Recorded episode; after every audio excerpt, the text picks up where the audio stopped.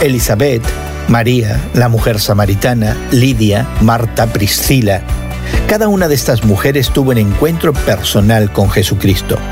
Este mes acompañaremos a esas mujeres del Nuevo Testamento en esos encuentros cara a cara con Jesús. Sus historias nos inspirarán a todos, hombres y mujeres, a caminar estando pendientes de Cristo. Hoy en la palabra comenzamos en Lucas capítulo 1.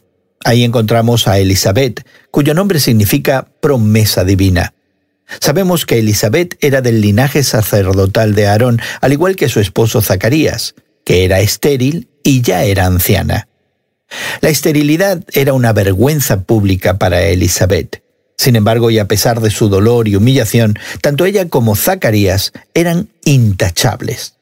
Elizabeth rechazó la amargura y continuó sirviendo, obedeciendo y orando junto a su esposo. Dios contestó sus oraciones más allá de lo que podía haberse imaginado. Aunque simplemente anhelaba ser madre, su hijo sería un regalo de Dios que llevaría a muchos al Señor. Elizabeth permaneció recluida durante cinco meses y desconocemos las razones, pero cualquiera que sean, sabemos que su corazón rebosaba gratitud. ¿Y tú? ¿En qué punto te encuentras de tu historia en tu caminar con Cristo? ¿Te llenan de gratitud tus circunstancias? Ya sea que estés comenzando tu camino o tengas ya algunos años, como Elizabeth y Zacarías, esperamos que estas historias verdaderamente te animen.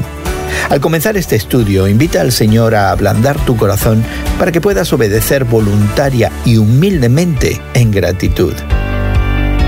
Hoy en la Palabra es una nueva forma de estudiar la Biblia cada día. Encuentra Hoy en la Palabra en tu plataforma de podcast favorita.